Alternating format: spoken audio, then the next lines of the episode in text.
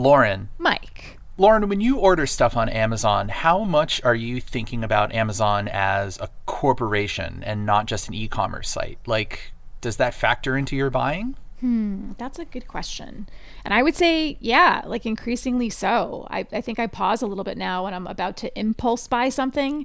And I think, you know, like, I wonder what the toll of this is, like to the people working there or to the environment. And, and do I really need this thing? Do you think about it?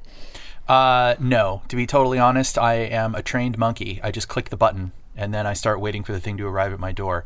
But that's what Amazon wants. And that's mostly what we're going to be talking about today. Uh, on today's show, we're going to talk about Amazon. What better way to get to the heart of Amazon than to bring on Brad Stone? Indeed.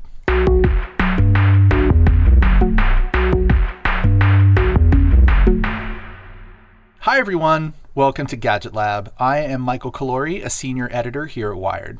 And I'm Lauren Goode. I'm a senior writer at Wired. And we are also joined by journalist and author Brad Stone. Welcome, Brad. Hi, guys. Great to have you here.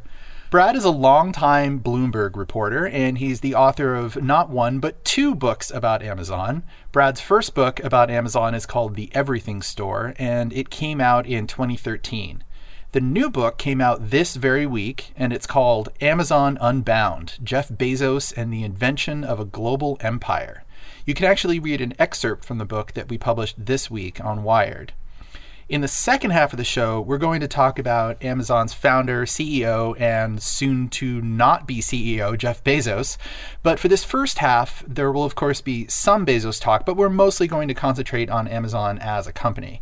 Now, Brad, I assume you felt the need to write a whole second book about Amazon just because so much has happened since the publication of your first book in 2013. The company has gone off in all these interesting directions in recent years groceries, movies, TV shows, Alexa. You had some catching up to do. Yeah, or or that, or I'm a glutton for punishment because I gotta say, like reporting, trying to dig dig up the secrets of this intensely secretive, um, dominating uh, company is exhausting. And um, you know, and but I'm like a lot of journalists, you know, I'm drawn to a good story, and I'm a business journalist. I'm drawn to a good business story. And in 2017, when I started on this project, yeah, the the Kindle company had become the Alexa company. The 100 billion dollar company had become, you know, at that point the 800 or 900 billion dollar company and Bezos had transformed almost within front of our eyes, and from this geeky tech guy to uh, I don't know Vin Diesel or or uh, The Rock or I don't know the the nerd version of that. Um, and then so I started on it, and while I was researching the book, we had HQ2. We had uh, Bezos's National Enquirer scandal. Uh, we had the antitrust investigation into big tech and Amazon, and then the pandemic. And it really, you know, was, you know, in some ways fortuitous timing for me uh, because here was a company becoming so big and dominating that a lot of people were started starting, as Lauren said earlier, to kind of ask questions about the impact. And then, of course, Bezos resigns as CEO right as I'm about to finish the manuscript, and it's really the end of an era. And so, this is a book about the last 10 years and Amazon's growth from a, a tech uh, juggernaut into kind of a global empire. And you were thinking, I'm never going to be finished writing this book as all of these things kept happening. I well, I was did, thinking, did, boy, this is juicier than I thought. did you end up dumpster diving for this book? No, Lauren, those days are are well in the past for me. Um, but you know, the tabloid story was super interesting, and you know, a kind of hall of mirrors full of questionable people with questionable motives and a lot of at least legal research to figure out what the heck happened. So we're going to get to some of that personal drama in the second half of the program today. Uh, but let's talk about Amazon products because as we've noted now, it's not just, you know, the online bookstore or even just an e-commerce platform anymore. It, it, it's a multi-layered, complex company. Um, there's Amazon Web Services, of course. From a product perspective, we've seen the emergence of things like Alexa, uh, the voice assistant that most people know at this point. I'm sure it's going to trigger a bunch of Alexas for whoever's listening right now. Um, Amazon's private label business, Amazon Basics, um, which also they've you know been scrutinized for because sometimes it seems like Amazon is making products that they've already measured to be successful that are made by third parties. Um, and then we've seen Amazon enter a bunch of new markets through strategic acquisitions. What would you say? aside from just the standard e-commerce business, is the most interesting business you've seen emerge from Amazon in recent years? Well, I mean, I, I, think you listed a couple of them, um, but I'll, I'll select one that that you didn't just describe, um, which is the Go Store um, which is a, still a big question mark. And this is people might know the cashierless. Uh, they look like 7 Elevens now. Amazon's beginning to uh, bring the technology into big supermarkets. And this is the idea that when you take something off a off a shelf, um, you know, computers will be watching you. Computer vision algorithms will tabulate what you've taken and automatically charge you. And the reason that's so interesting is that um, physical retail is 90% of all retail. People prefer to go into supermarkets, um, you know, to to uh, pick up a piece of fruit and to figure out what they want to eat that week. And Amazon, if it can succeed in its very Amazon-like way of trying to use technology to wedge into a new industry, you know, this the 1.6 trillion dollar company can be who knows how big. Now, it's interesting because I get into that in one of the chapters and Amazon and Bezos kind of led this effort as he does a, a, lot of these new things at Amazon. They kind of determined that the pain point that they could solve for was waiting in line for at the checkout. Now, I don't know about you, but I really don't mind that. Um, you know, yeah, you check your email, um, but the you know Type A disruptors at Amazon figured they're going to put a couple million dollars worth of tech into the market to try to figure it out, and it'll be interesting to see if that's successful. Yeah, it's interesting. I, I think one of the first Go experiences I had was in Seattle when I was there for another Amazon event.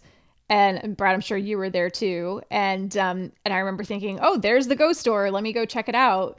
So in the early days, you might recall people trying to like put take things off the shelf and then put them on a different shelf to see if you could sort of trip up the system um, or what would happen if you took something and just like tucked it in your bag and then walked out with it with the computer you know computer vision technology work. And like and consistently it seems like no matter how hard you tried to to trip up this cashierless little grocery mart um, the tech was picking up what you were buying. It was kind of incredible. Uh, so, like on the one hand, it's like, oh wow, this is like really cool futuristic stuff, and then and then on the other hand, sometimes there just like isn't really the greatest practical application for that. That's to right. some extent that's voice control still too, right? Like it's actually kind of remarkable what it can do, but at the same time, it's like I use voice control to set my alarm.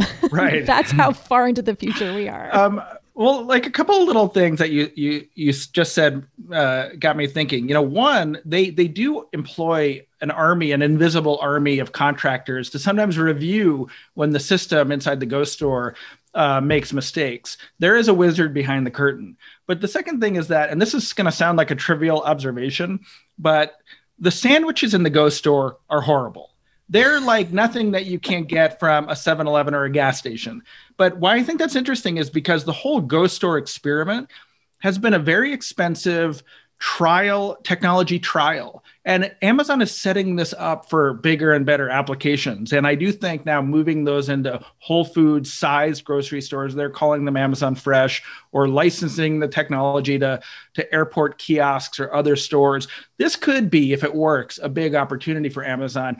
And people described it to me as i was researching the book as the most expensive project in amazon's history right up there probably with the the the black eye they got in China over many years and probably bigger than Alexa just in terms of pure R&D costs. And it just embodies you know Bezos's willingness to try to do hard things. He has a vision he pursues it and the patience to do it over many years. That project started in 2012 and now it's almost 10 years later, and they really probably don't have much to show for it. Now the pandemic has slowed them down a little bit, but it is really this unique appetite to do things over the long term and to lose money for a long time. Right. Uh, speaking of experiments and losing money, uh, the Seattle trip that that Lauren just referred to, uh, which uh, I'm sure you made as well, was for a launch event. Right now, Amazon has these big uh, media events where they launch a bunch of products, like a gazillion gadgets all at once. I think on that particular trip, Lauren counted around 40 products launched in one day. Uh, we've seen Amazon do this year after year. What's the strategy here with basically carpet bombing our homes with Amazon gadgets? Was that, Lauren, was that the microwave? Uh, uh, yeah, event? I'm trying to remember because there was yeah. one year where they actually tallied up more than that, like probably closer to 60 or 70 products, but in that tally, they were counting every single little iterative yeah. software update too. And I think there have just been events where, from a pure hardware spe- perspective, there have been dozens of gadgets launched. That might have been the microwave year. Yeah, I mean, Michael, to answer your question, it's um, it's this idea, this vision or ambition that Alexa will be pervasive, that it'll be a platform layer um, inside all of the products in our home um, you know, a kind of invisible artificial intelligence that we can summon, like the Star Trek computer, uh, anytime we want. And I think we need to say that it really hasn't been successful. You know, the microwave kind of flopped. The the Alexa glasses, uh, I've never seen anybody wearing them. Um, you know, the wristwatch feels like a poor imitator of, uh, of a Fitbit or certainly an Apple Watch. Um, and and the app ecosystem that Apple developed with the iPhone on and iOS you know, Amazon has these skills on Alexa and they're very hard to summon. And certainly there haven't been many businesses built on the Alexa platform. So it represents an ambition. Um, and yet, I think even though by any measure Alexa has been successful, probably financially because they sell a lot of devices, and certainly culturally because it's ushered us all into an age of voice computing, it hasn't really realized the vision of this ubiquitous AI Star Trek computer that Bezos had when he first drew the sketch on the whiteboard in 2011. Yeah, and that's the story that we ran on Wired.com this week. Um, the inside story of how Alexa was built. We encourage everyone to go to Wired to check that out, and then of course to buy Brad's book. Um, one of the questions I had about that was you mentioned in this excerpt uh, how um, you know Amazon was doing this because they wanted kind of their own software to be in people's homes and in people's lives and I think about that a lot in the sense that they really don't have a mobile operating system. They they they did make a phone at one point. Um, it was it was called the Fire Phone. It was a failure. It didn't really work out, and so I kind of wonder if like that strategy of getting Alexa into everyone's homes was driven by this this long term vision of like this is actually where the voice assistant is going to be most valuable or if it was driven by the fact that they didn't have control over devices they didn't have control ultimately what the native voice assistant would be on ios or android and so they had to strategically think elsewhere I mean, this is back in 2011, and you know, the Fire Phone was also a kind of incipient project back then. So they weren't, you know, they didn't see themselves uh, as sort of blocked off from the potential mobile ecosystem. Um, they were developing tablets at the time with the same Fire OS that is now kind of limping along. But I think it was more extending the uh, the advantage they had in cloud computing. And you know, Bezos was asking everyone inside the company, "What are you doing for AWS?" And he was sort of thinking about, well, could you create a consumer device with its brains in the cloud that extended the advantage Amazon had into the consumer world?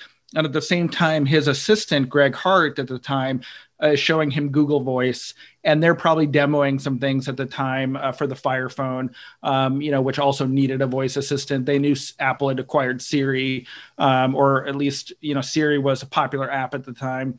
And Bezos uh, comes back to his executives with an email. We should build a $20 computer whose brains are in the cloud that is completely controlled by your voice. And so it was this combination of exploit AWS, um, you know, bring something else into people's lives. Maybe instead of clicking on Amazon once a week or once a month, it can be part of people's lives.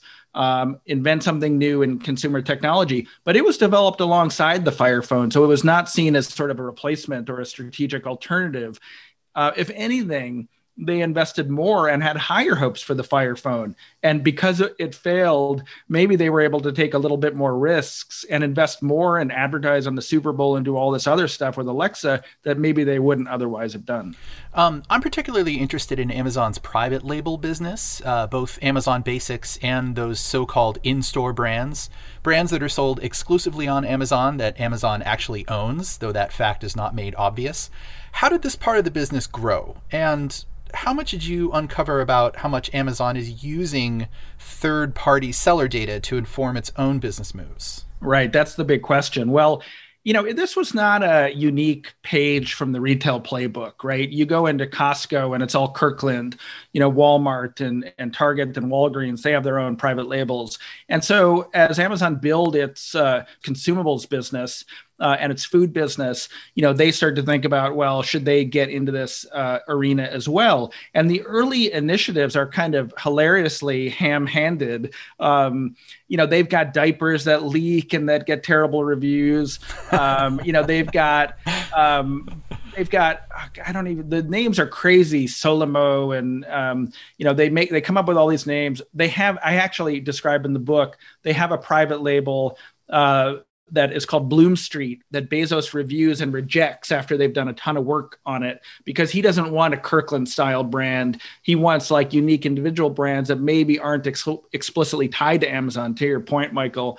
Um, and then here's the key to Amazon it's decentralized. Okay. So managers are like little CEOs over their own fiefdoms and they're given crazy goals. And if they don't meet their goals, well, maybe they're not on an upward trajectory.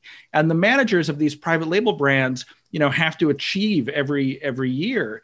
And one of the ways they do that at the time, early days, 2015, 16, 17, is they go look to see what is selling well on the marketplace. If you have a, a nutritional supplement uh, seller and there's a million SKUs, you know, of, of, uh, of um, enzyme well how does amazon know what to private label and those sellers and and you know I, I got documents and i talked to former executives you know the cookie jar was open even though Amazon had a policy against doing that, and they they looked at the data.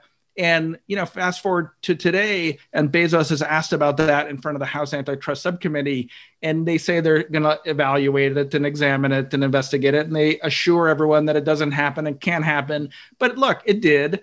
Um, the caveat is that the private label business at Amazon still kind of small, still kind of sad.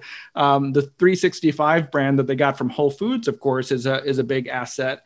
Um, but it's funny they're still sort of finding their way there and i kind of think that it's because they are geeky technologists that when it comes to you know creating something a brand that has meaning for consumers like 365 or kirkland it's sort of foreign to them they're still trying to figure it out so you know we can point to the advantages they have if if a law was passed and private labels became illegal for at least a company like amazon to do it probably wouldn't slow them down that much. So you got to kind of put it in context.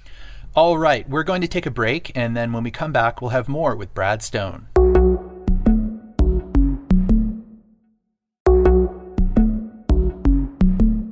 Welcome back. Our guest this week is journalist and author Brad Stone. Brad's new book is called Amazon Unbound Jeff Bezos and the Invention of a Global Empire. It's out now from Simon & Schuster. You can also read an exclusive excerpt from Brad's book on Wired, which we published earlier this week. So, how has Jeff Bezos changed or evolved as an executive in the time between your two books, the early 2010s and today? So I'll tell you a story from uh, from Amazon Unbound, which is a little Godfather two ish in terms of it's mostly a continuation of the story, uh, the last ten years of Amazon, but there there are some flashbacks. And there's a story that I tell. I think it's in chapter six of it's a flashback the early years like 2007 it's a, it's an fba meeting fulfillment by amazon and a finance executive presents Bezos with a paper and he you know these are six page papers full of data in the appendix and he's scanning it and he somehow points out or identifies a mathematical error in the appendix and he says to this to this uh, female uh, finance exec named Cynthia Williams, if I can't trust this number, how can I trust anything in this paper? And he tears it up and he throws it down the table and he walks out. I mean, can you imagine? And she describes going home, you know, basically thinking her her career is done. She can't believe she made the mistake, opening a bottle of wine, emailing Bezos to apologize. He writes back, you know, he's cooled down. He says, you know, I, I don't know anyone who hasn't made the same kind of error. So that's the old Bezos. And and the, the books are filled with these kinds of anecdotes. And it's very Jobsian and his sort of un, un his lack of maybe empathy, right? And his the that weird gene that he doesn't have and his ability to kind of cut an employee down at the knees.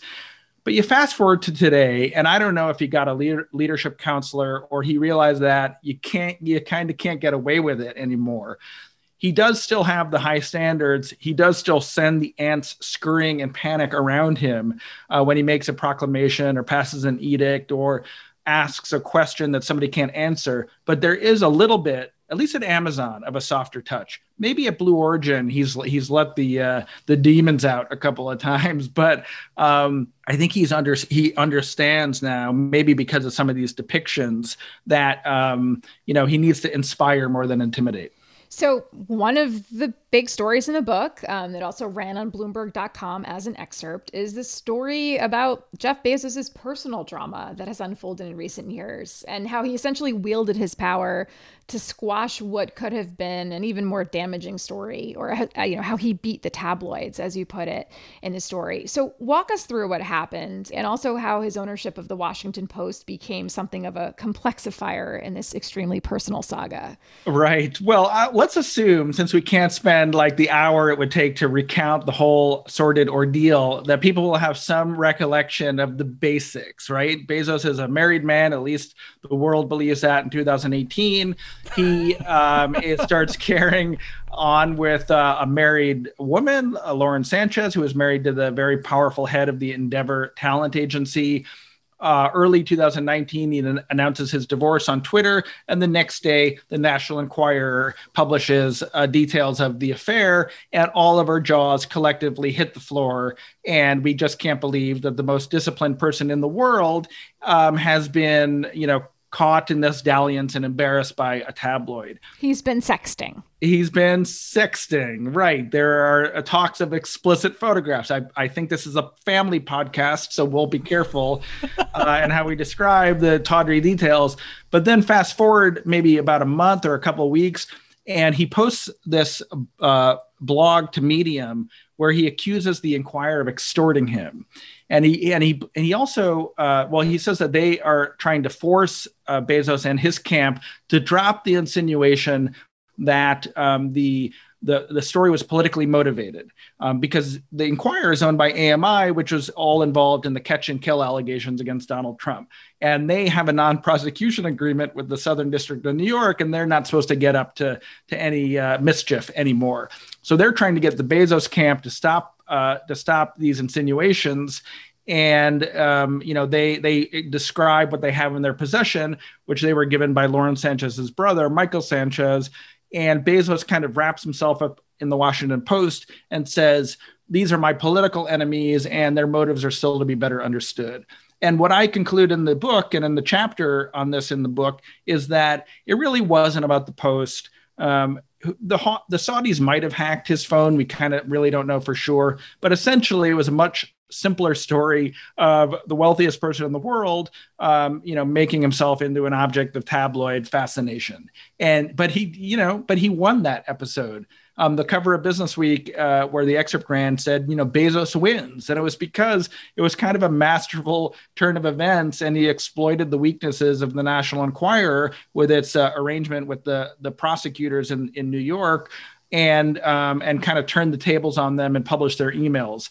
And um, it's remarkable. It's remarkable that, you know, a billionaire, um, you know, was uh, a, a, major tabloid newspaper tried to embarrass him, and he got the editor fired and turned the tables. It was like a jujitsu move that even today uh, can hardly be uh, believed. You know, sticking with the controversies for a bit, uh, Amazon, just like all of the other large, powerful tech companies uh, has not been immune to criticism because of cultural and social issues, right? There's the company's impact on the environment with all of its shipping, uh, its treatment of its warehouse workers, its union busting efforts. From your reporting, did you get the sense that any of these things sort of sit heavily with Jeff Bezos and do they affect the culture of the company at all? No doubt. He he is incredibly attuned to criticism of the company and as, of himself. I mean, some of it is tactical, like he doesn't want people to hesitate when they click the buy now button. But, you know, I think that um, they, I mean, arguably have kind of been late to making adjustments in their fulfillment centers. A couple years ago, they they moved their hourly wage to fifteen dollars an hour. Um, we're talking in a, in a week where they announced they were hiring 75,000 more employees and who are going to have a $17 an hour wage. But in that last shareholder letter he wrote, um, which might be the last investor letter he ever writes, considering he's retiring as CEO, he talked about wanting to be the world's like best employer and how he was going to start devoting more of his time to improving that employee relationship. Now, look, it's 25 years into the company.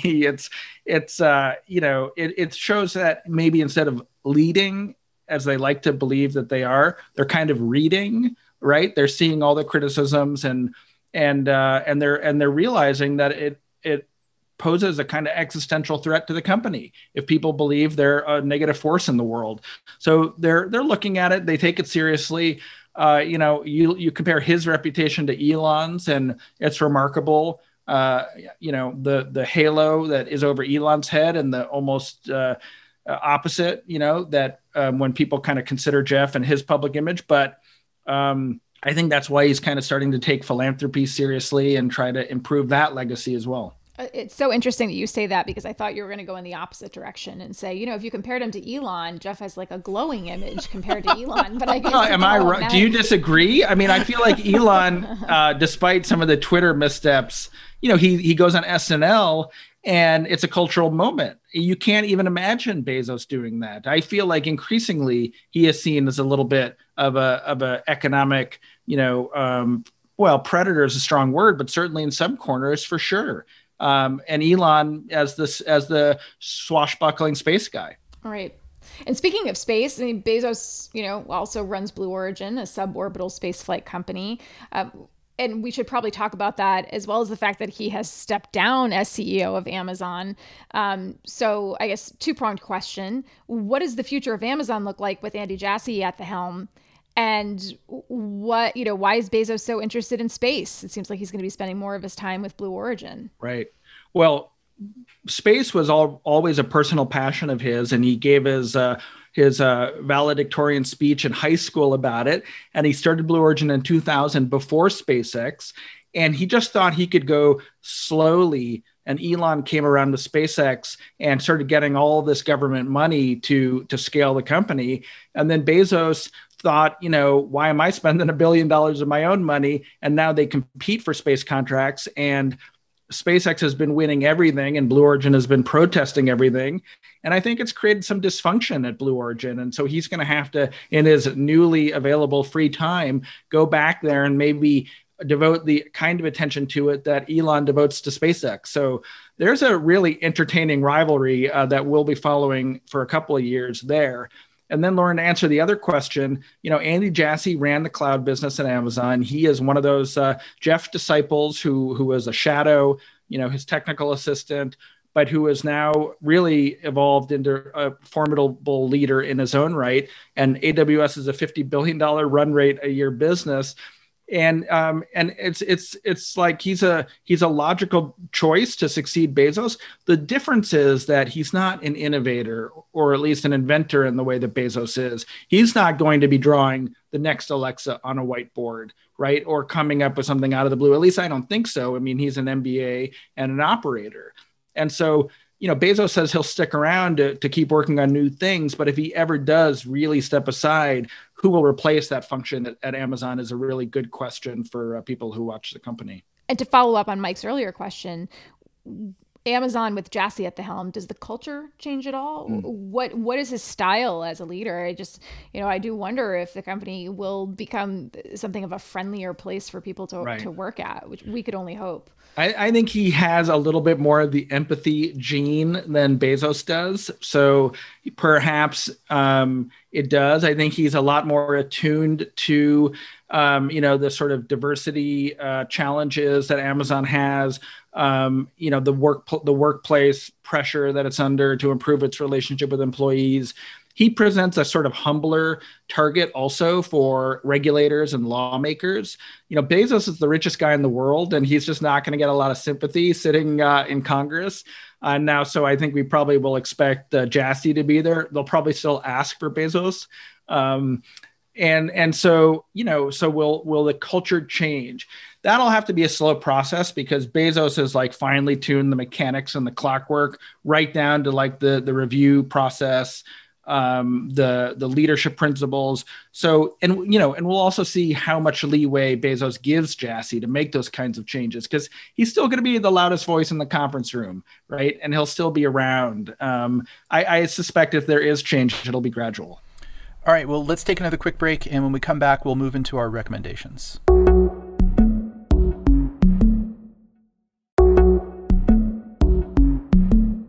All right, welcome back. We're here with Brad Stone. Now, Brad, you may have heard that this is the part of the show where we recommend to our listeners a thing that you have been enjoying that you would urge them to check out. It can be uh, a physical object, it can be a piece of media, it can be uh, a, a, a book about Amazon. Please don't recommend your own book. But what would you like to recommend? Okay, well, um, I have a colleague at Bloomberg named Jason Schreier, who is uh, an enormously talented journalist. He covers the video game beat for us. And we had the sort of coincidental, maybe misfortune of releasing books on the same day.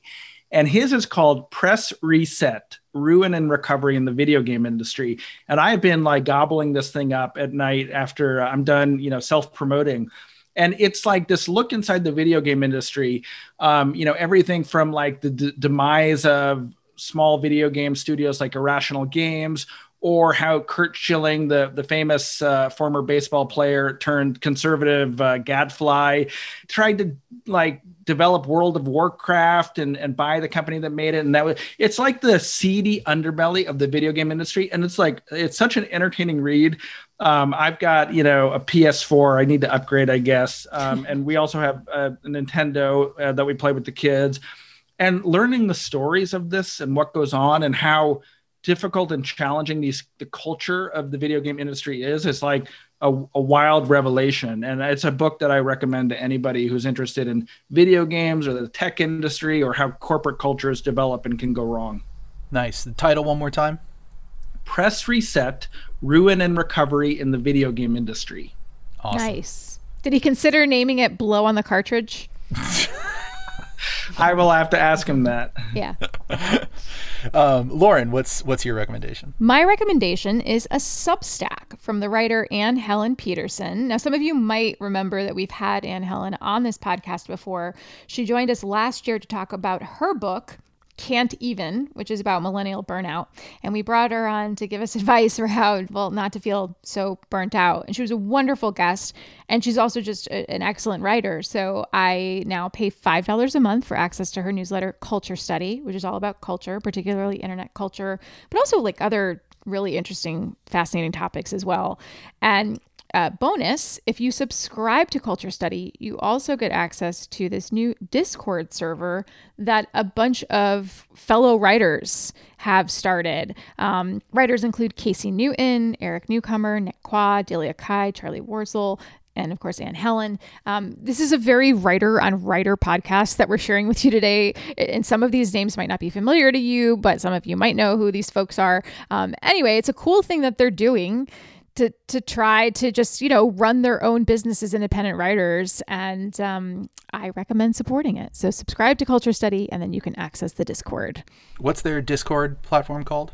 Side channel because we at wired already had back channel. That's right. You know they wanted to call it back channel. I mean you know who wouldn't want to call it back channel? Mike what's your recommendation? Would you believe it I am also going to recommend a Substack newsletter. Oh my gosh, Substack taking over the world. For now, anyway. Brad's going to write his next book on Substack.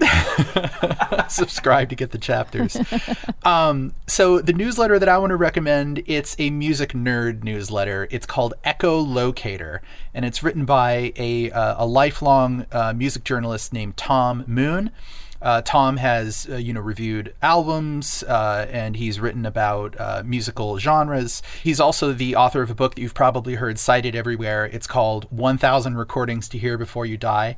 So the Echolocator newsletter is dedicated to finding uh, this sort of obscure and forgotten parts of the music world that are hiding in plain sight in the streaming era. So, in recent weeks, there has been a whole essay about uh, the unknown, quote unquote, unknown remixes of Fresh by Sly and the Family Stone. Uh, there has been uh, one about uh, the Detroit instrumentals that came out of the Motown era. Uh, there was one about there was a really great rant about uh, Spotify. He's he's like anti Spotify.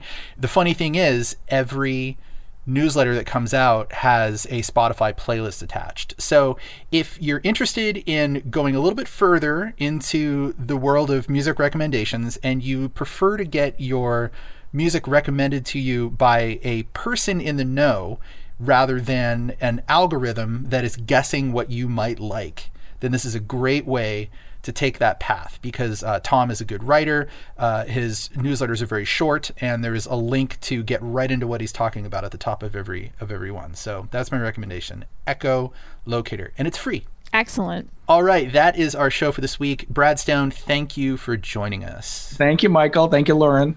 Thanks, Brad. Come back anytime when you write that third book. Brad's new book is called Amazon Unbound Jeff Bezos and the Invention of a Global Empire. Read it on your Kindle. And thank you all for listening. If you have feedback, you can find all of us on Twitter. Just check the show notes. This show is produced by Boone Ashworth. We will be back next week. Goodbye.